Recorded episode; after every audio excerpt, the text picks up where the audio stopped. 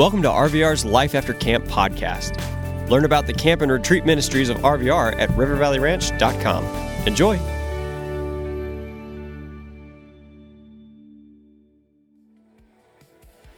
All right, good morning. How you guys doing? How you doing?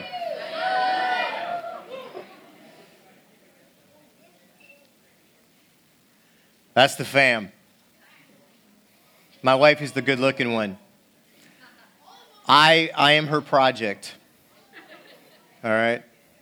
That was a year ago, Christmas time. The uh, dude with the sunglasses does not look like us. That's because he's my new son in law. All right? So, anyway, that's the rest of us.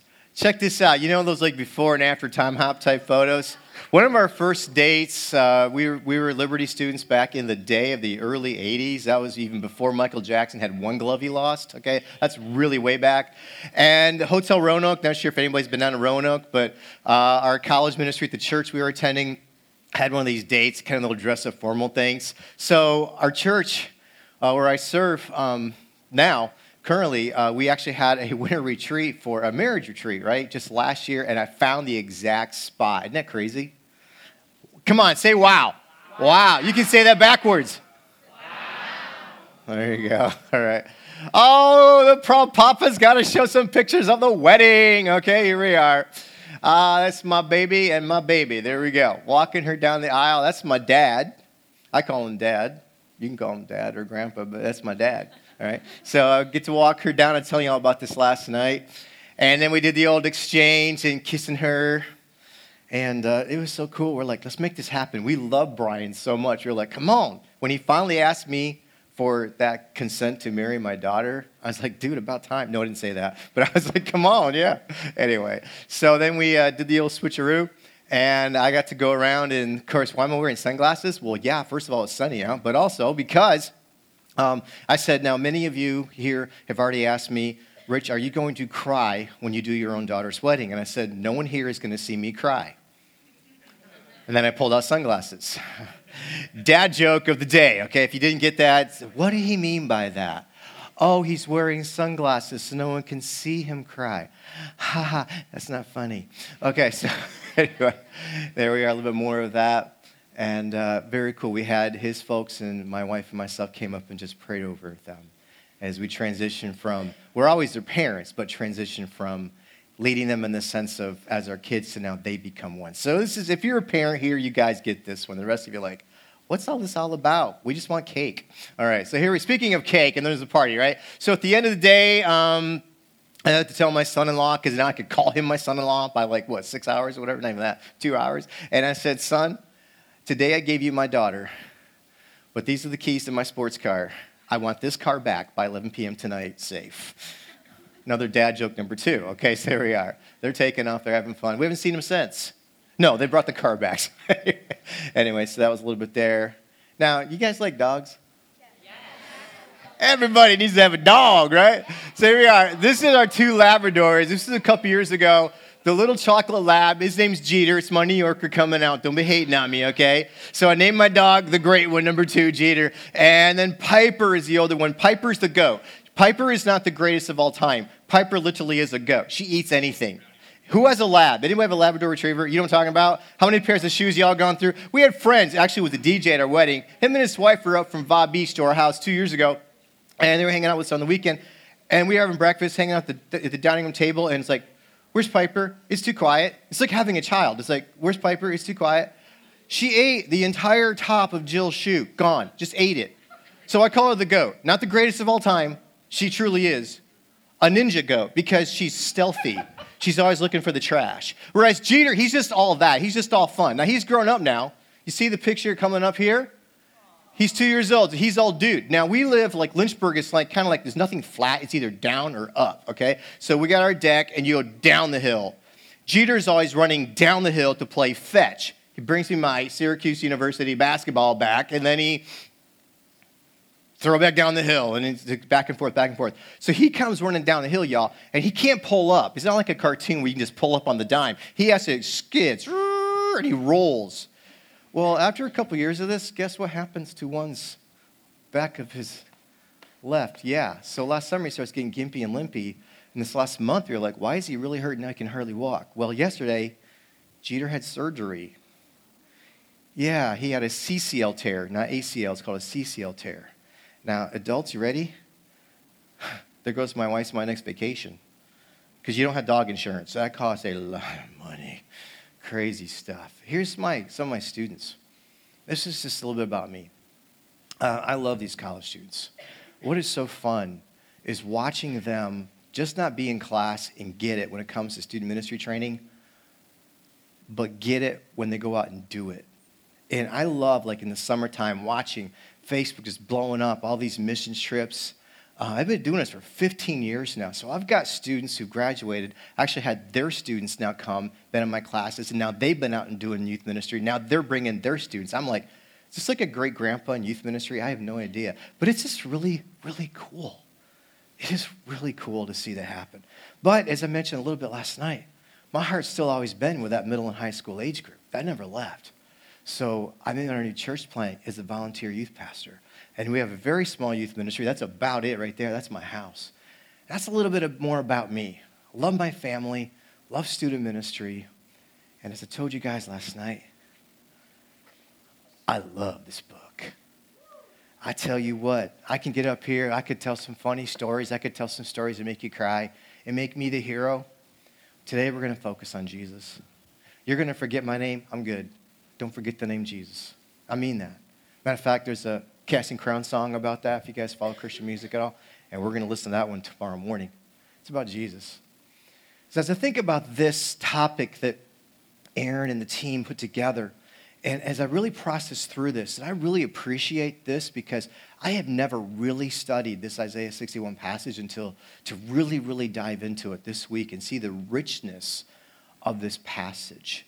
And it was kind of heavy stuff. This is a heavy topic. This isn't like cotton candy and you know big popcorn bags when you go to the movies, like from Sam's Club. You know, it, this, there's some of those youth talks out there. It's all kind of fluff, and this is more like raw vegetables. This is like whoa but we need it. Does that make sense, y'all? So it's not like a bunch of cotton candy. Hey, fun youth talk. This is really kind of some heavy stuff. But guess what we're going through? I mean, look at our country. People hating on people. I mean, it's like we need more than ever God's truth. So if you're going to be the change, and I believe you are, that's why I've given my heart to do student ministry. I believe you guys are going to be the change. You're going to have to know God's word. You guys cool with that? All right, let's roll. This is, we're not going to read it again, but this is that scripture. You see those four areas. What's the first one again? Can you kind of read that? Sovereign what? And that was last night. And as Jesus actually, remember, he declares to be that anointed one, that Messiah. He is the representative, God the Son, and he's God himself being God the Son of the sovereign Lord. Sovereign means God's got this. You guys follow Christian music at all? uh, you know, Satan not today kind of thing. You know, this is that God has got your back. God is in control. That's sovereign. That's a word that usually freaks people out. Oh, sovereignty. We debate that in our church. I'm not talking about debating it. I'm glad to know that my God is in control. I'm glad to know. Deep breath in, deep breath out. That God has this. My sovereign God. And the second point you see is today's talk actually is comfort out of mourning. And then this Messiah, this anointed one, would not just bring comfort out of mourning, but he would take out of ashes, he would bring beauty. And that's tonight. And then tomorrow morning, we're going to be looking at the idea of displaying his splendor. And that's tomorrow morning when this old youth pastor gets to just unzip it in a golfing term called grip it and. Let's try that again. Grip it and what? It's a golfing term. Grip it and let it go. I'm just going to punch it. Tomorrow morning, I can't wait because that's when I get to unzip and just talk about. I want to give you guys some actual hands on tools how to share your faith in a very God anointed, natural, relational way. Not a forced, weird thing, but just getting to know lost people and just talking about the great things that God has done in your life. Hey, but before I go on, let's pray, all right? Father, I thank you so much for bringing me to this place, um, just not physically here to RVR, but even bringing me to this place. There's so many things I know I've had to go through in my life that have been of serious uh, mourning and, and difficulty. And yet, Lord, I've seen your, your majesty through it. I've wondered why I've had to go through things. And every adult in this room, and, and I would assume most every student in this room, has also gone through some very, very heavy and difficult times. But Lord, help us to, first of all, thank you for your sovereignty. And Jesus, I pray that even right now, that you told us, Jesus, that the Spirit would come and He's now here with us. He would be our teacher. So now, Holy Spirit, I ask you to be the teacher to these students today. May I simply be the messenger of your amazing truth. In the name of the majestic name of Jesus. And we all said, Amen. All right. Last night we tapped out, finished up with this big question Do I recognize that Jesus, Jesus Christ, came to bring all things new? So that kind of was a little bit of refresher overview of last night. And today we're looking at this. Comfort comes to us. Can comfort come in the middle of our mourning? I have got a lot of scriptures for you guys. And there's some scriptural references I'll show on the screen that I say just for time we'll keep moving. But that's not because they're not important. Um, your leaders already have sheets. Your leaders have like basically my notes. So when you have discussion time today, they have all the verses. See, but just for time's sake, we're going to look at some scripture where maybe just bypass some of it. But I want you guys to see this. Every point I've got, I'm big on this one, okay? Every point I got, got the parentheses with scripture. Because I want you all to know this is not Rich's ideas. This is right from the scripture. Again, you can forget my name. Don't forget the word. Don't forget Jesus. When I think of the word comfort, I don't know. What comes to y'all's mind? I think of stuff like, wouldn't it be nice right now? Not a cold tub, a nice hot tub. Maybe some of you are like, dude, I just rather be in bed right now. Okay. I want to be comfort, like a comforter. Or since it is like 20 some degrees out, oh, there's something about a fire. Remember man's first TV? Man's first remote is what? Is the stick. Yeah, exactly. Or Oh, yeah. Am I talking your language? Not about y'all where you're from, but we have right near, right in our town, we have a cracker barrel. We have a cracker barrel. That's what I call Sunday after church in Lynchburg, Virginia, when the preachers are out. There's like, there's like water, a big dam, and then there's like this other part of the lake, and like the preacher is the one holding back, you know, all the people leaving from church to get to the restaurants. And that's kind of like what's going on here. So, what brings you comfort? Turn to the person next to you and go, This is what brings me comfort. You got, you got 12 seconds, go. What brings you comfort?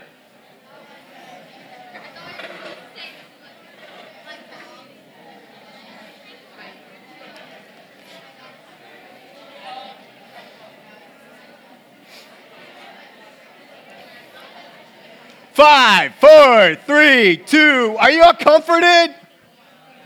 So, a couple, actually, got four questions here, four thoughts, okay? It's like, what's the definition of comfort? Um, what's the definition of mourning?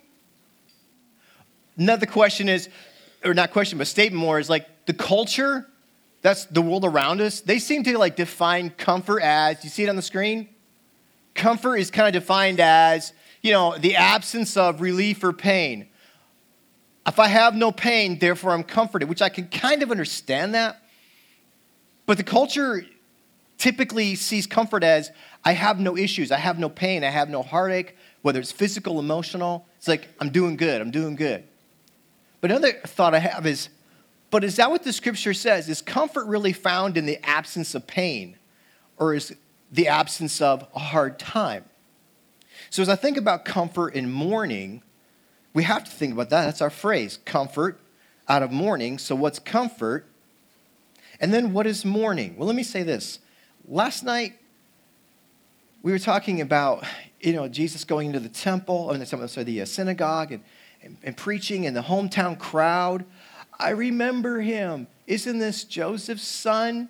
Now, adults, you may get this joke. I worked on another dad joke. You guys ready? Could you imagine in that service that day? Isn't that Joseph's son? Could you imagine the, that lady who goes there? I don't know. It doesn't look like Joseph. Did few of you get that? Oh, that's a dad joke. Somebody got that right. Oh, if you didn't get that, talk. What's your name? Joel.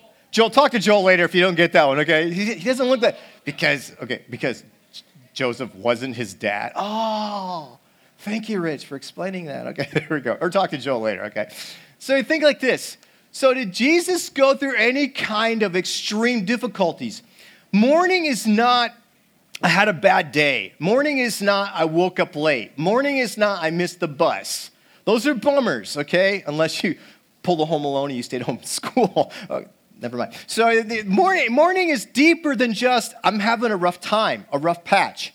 Mourning, I told you last night, not to get too heavy, but when I'm on vacation in Myrtle Beach and I hear my mom passed away, that's a world changer. That's a total game changer. That's mourning. When you're going through something of where it just literally rocks your world. And I think Jesus, did he go through times of mourning? I mean, wasn't Jesus always happy and skipping along and passing out flowers and you know, to children and balloons and stuff? No. Actually, the scripture, scripture talks about this. Jesus, check this scripture out. You see it? This was written 600 years before Jesus was born on earth. This was a prophecy about the coming anointed one, Messiah. Isaiah 53.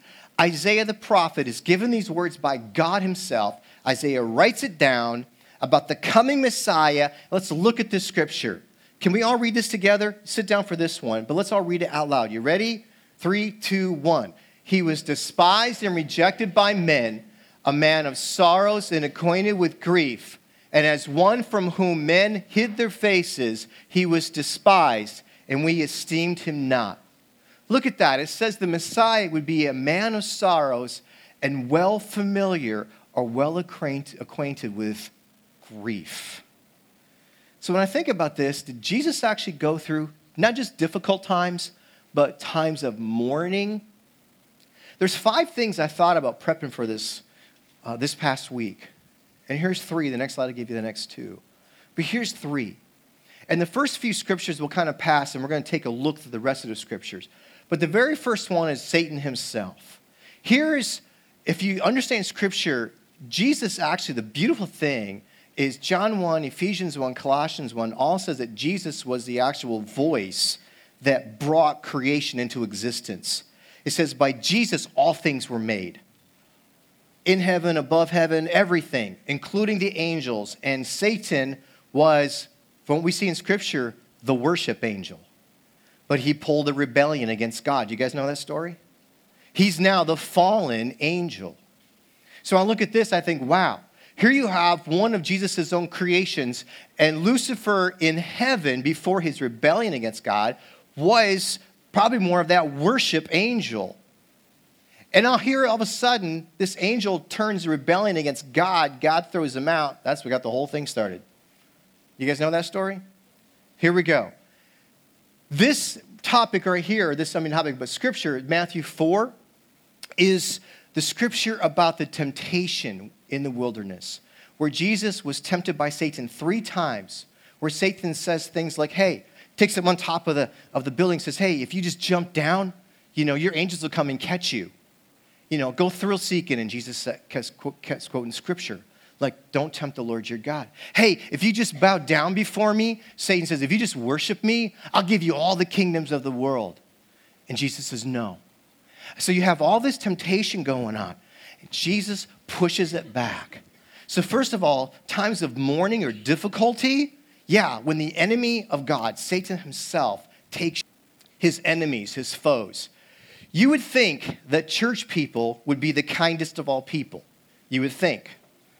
Uh, in this case, Jesus is born into a culture where Pharisees were the teachers of the law, and these teachers of the law had a lot of political um, influence with Rome, and they liked their power. They were given by Rome some power, and Jesus began to push the envelope. And they realized if this guy continues to push the envelope, we may lose our position of power with Rome. We lose who we are. I'm going to read to you Matthew chapter 12. I'm actually going to pick it up not with verse 1, I'm going to pick it up at verse um, 9. Going on from that place, Jesus goes into the synagogue, and a man with a shriveled hand was there. Looking for a reason to accuse Jesus, the Pharisees asked him, Is it lawful to heal on the Sabbath? And Jesus said to these Pharisees, If any of you has a sheep and it falls into a pit on the Sabbath, will you not take hold of it and lift it out of the pit? How much more valuable is a man than a sheep? Jesus says this, therefore it is lawful to do good on the Sabbath. Then he said to the man, Stretch out your hand. So, guys, picture this. Here's a person with a shriveled hand, and Jesus says, Stretch out your hand. And all of a sudden, it straightens up. Yeah, yeah, everybody's cheering. Yeah, yeah. No, they weren't. No, they weren't. The Pharisees, instead of cheering, this is what happens. But the Pharisees went out outside the building, and it says, and they plotted how they might kill Jesus. See, here's the church leaders. You'd think, you'd think they would be the ones loving and embracing. And Jesus just did this miracle to give this man basically his life back. And instead of cheering and applauding, they're plotting. Church people gonna kill you? That's pretty intense stuff. You guys ever think of it like that? There's another scripture. Um, it's in John 11. And I'm not going to read this one, but in John 11, verses 45 to 53, um, you have the plot and this is the plot right before the arrest and the trial and the crucifixion of Jesus, where Caiaphas, the leader, the high priest, says, You know what? It's good that he die. And he talks about how we keep our political power with Rome in place. He goes, It's good, and this is crazy what this guy Caiaphas says. He has no idea what he's saying. He goes, It's better that one die for our nation than we all die. Dude, he had no idea the depth of what he just said. Because Jesus died so we could all live. Wow. So here they're not just talking about plotting, now the plot is in motion. Third area is your own family, but we're going to dial in a little bit here. You see, I have a lot of students who actually want to do youth ministry as a career, as a profession. And it's their own Christian parents that say, don't do youth ministry. There's no money in it. I said that as the unit just died down. Thank you, unit that just died down. I want you guys to hear that again. Parents, that when their kids are babies, they dedicate their kid to say, Jesus, God, you, you gave us this child. This child belongs to you. But when that child becomes a young adult and says, I want to do ministry for a career, the parent says, No. I've had so many parents that their students have told me, Mom and dad will not pay my tuition if I don't major in business. They said, if you do youth ministry, we're not paying for you. And these are Christian parents. I just don't understand that.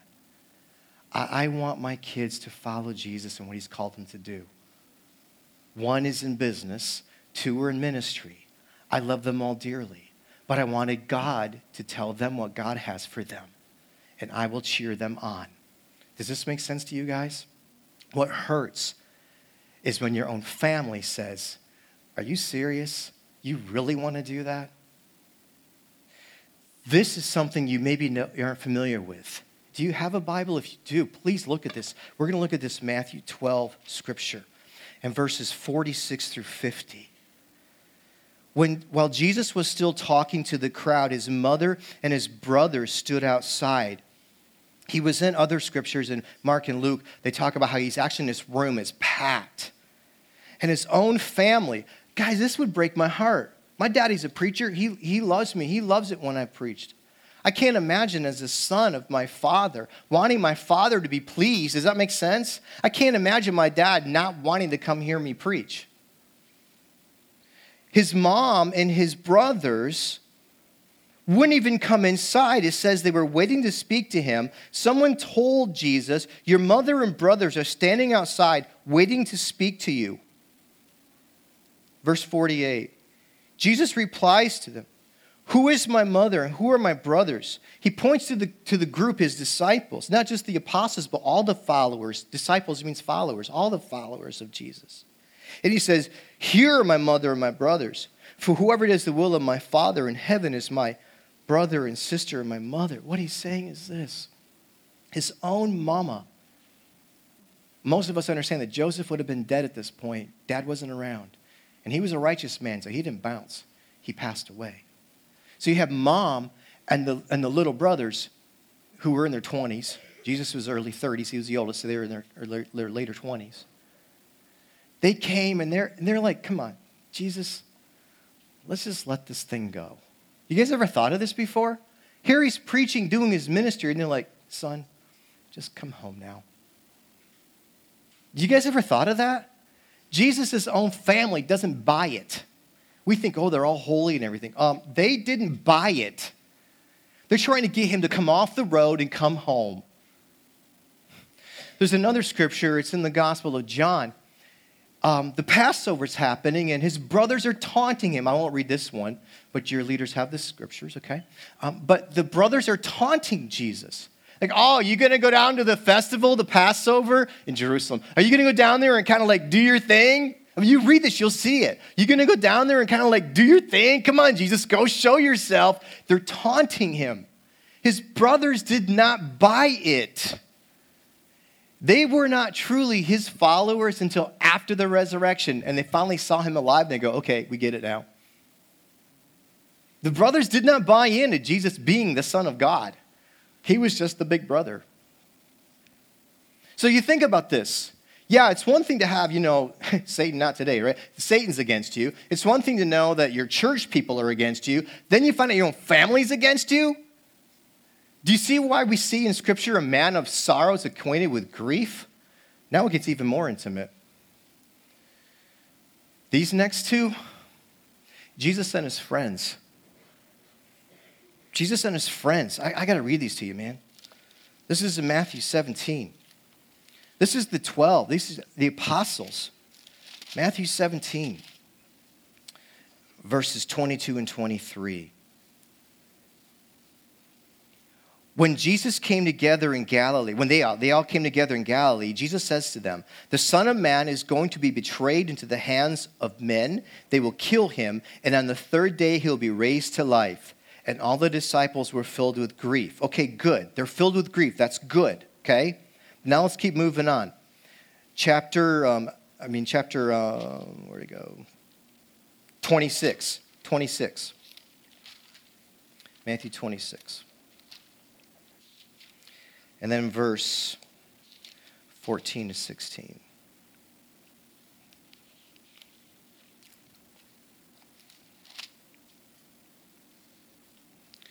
Then one of the twelve, the one called Judas Iscariot, went to the chief priests and asked, What are you willing to give me if I hand him over to you? So they counted out for him 30 coins of silver. From then on, Judas watched for an opportunity to hand Jesus over. Get this 30 pieces of silver is what you would pay for a slave. He's turning over his Messiah because Judas all along thought, just like the other 11 thought, Jesus is the Messiah, and the prophecies of the Old Testament says the Messiah will set the captives free, and they believed it would be Roman oppression would be gone. They were waiting for Jesus to make Israel great again, which was actually legit because that was the prophecy of the Old Testament. What they did not understand was Jesus had to come twice. The first time to die for us, the second time he'll come back to restore his kingdom. But they wanted the kingdom now. And when they hear him doing this chatter about him dying, they're like, whoa, whoa, whoa. No, you can't die. That's why scripture's listed here. Peter even looks at Jesus and says, No, Jesus, no, you're not gonna die. And that's when Jesus looked at him and said, Get behind me, what? Satan. For you have in mind the things of man, not of God. Because Peter's like, No, Jesus, no, you can't be bailing on us. You can't be bouncing. You gotta, you gotta follow this through. You gotta bring us the kingdom now. And they're all talking about who's gonna sit next to Jesus in the kingdom. You guys know these stories? because they're waiting for Israel to be majestic again. And Jesus, they believed, is going to be that Messiah. And all of a sudden, everything they had planned is going the wrong way. And Judas is like, I'm out. And I'm going to get some money in the process. Right down to the betrayal. And it wasn't just even Peter that said, I'll never deny you. It says in the scriptures up here, it says, and even all the others said, We won't deny you either, Jesus. I think one of the most haunting scriptures is at the beginning of the scourging. That means the beatings that Jesus took. We're going to talk about that tonight. But the beginning of Jesus and the scourging he took in that courtyard, he looks over there and he sees Peter. And when Jesus' eyes lock into Peter's eyes, that's the moment that Peter had just said, I don't know. He says he cursed and he swore. Swearing means an oath. I don't know. Cursing means cursing. I don't know that blankety blank. Peter does it three times. And as soon as he hears the rooster crow, he looks up and he actually locks eyes with Jesus. You guys feeling that right now? Your own friends betray you? In the middle of all of this, the most horrifying one we're going to touch on tonight, but to say even right now, is on the cross. You've heard this before? Jesus actually quotes Psalm 22, verse 1. My God, my God, what's it say, guys? Why have you forsaken me? I don't know if you've heard this before, but let me drop it on you.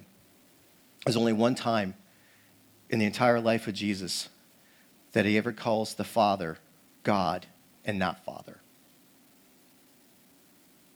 Every time he called him my Father, my Father, my Father, my Father. The only time he says my God and not my Father is that moment in time where God had to look away. Even his own Father. And we're going to talk about that tonight beauty from ashes. So, yeah, is Jesus a man of sorrows and acquainted with grief? I think you kind of see that. How does Jesus fight against? How does he find comfort in the middle of mourning? Guys, your leaders have these scriptures, okay? But as I started looking through these and preparing for this, I'm like, oh my goodness. These are all scriptures of where Jesus prayed. Starting at his own baptism, he came up out of the water, it says, and he prayed. He was praying. We see Jesus constantly in prayer. Some of these scriptures, I hope as leaders you take your students through some of these scriptures. Some of these scriptures talk about Jesus would often go into lonely places and he would meet with his Father. In other words, you ever heard your leaders talk about having a quiet time? You ever heard that? That's what it is. Jesus gathered comfort not from the absence of pain. Jesus got comfort by spending time with his Father. What does prayer do for you? Prayer doesn't always change your circumstances, but in most cases, prayer changes what? You. Did you guys catch that or not? Prayer doesn't always change your circumstances, but prayer changes you. Because now I know God's got this, God's in control. I trust you, God. I release it. I cast all these cares upon you because you care for me. So, you want to have comfort? Be a person of prayer. Because when you're a man or you're a woman of prayer, you will know that your God is in control. And even though that circumstance may not go away, and even though my mom is still in heaven, she's not here, I know I can go on because God gives me his comfort. You guys feeling this? And the second thing, and these scriptures are so powerful too, he always talked about he would please his father, please his father. He said, I don't even, Jesus says, I don't even speak my own words, I just please my father. Two quickies. This doesn't take a, a, budget to do. This doesn't take an outside resource. This is just what you already have. You have opportunity to pray and you have opportunity to please God. And with prayer and with pleasing God comes freedom, comes beauty. But that's tonight's. How can we? I got four things for you before we bounce. Number one, realize yeah, we live in a culture that's a fallen and depraved world, is what it is. Number two, realize that when we identify with Jesus, it doesn't always go happy and good. Jesus said, The world's going to hate you because it hates me. It hates me because they hate my Father. You, you ever been mocked for your faith? Have you? I'll be honest. I'll be dead honest with you guys. If you say you follow Jesus and you really live it out 100% and you never have been ripped for your faith, Well, you fill in the blank. I don't care how young you are. When I was fourth grade, public school, fourth grade, bow my head, just simply have a prayer to say, Thank you, Lord, for my food. I didn't stand up on the chair. Thank you, Lord, for my food. Listen, everybody, I'm praying. I just simply bowed my head. I had even people in my Sunday school class making fun of me for identifying with Jesus. Do you guys feel what I'm saying? You're going to get mocked. And during those times, number three and four, realize you can rest, see it? You can rest in God's sovereign and loving rule. No matter what happens, your God is in control. And then ultimately, realize we can only rest in God when we spend time with Him, worshiping Him, and drawing strength from Him. It doesn't take a budget or money to do this. Prayer slash praise and please Him. Question Will you find His comfort in the midst of mourning? Jesus was always drawing Himself away, spending time with His Father. If you do that, you'll find comfort.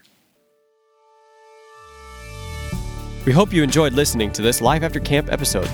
Discover all of the year round adventures at RVR and find out how you can support our ministry at rivervalleyranch.com. Thanks.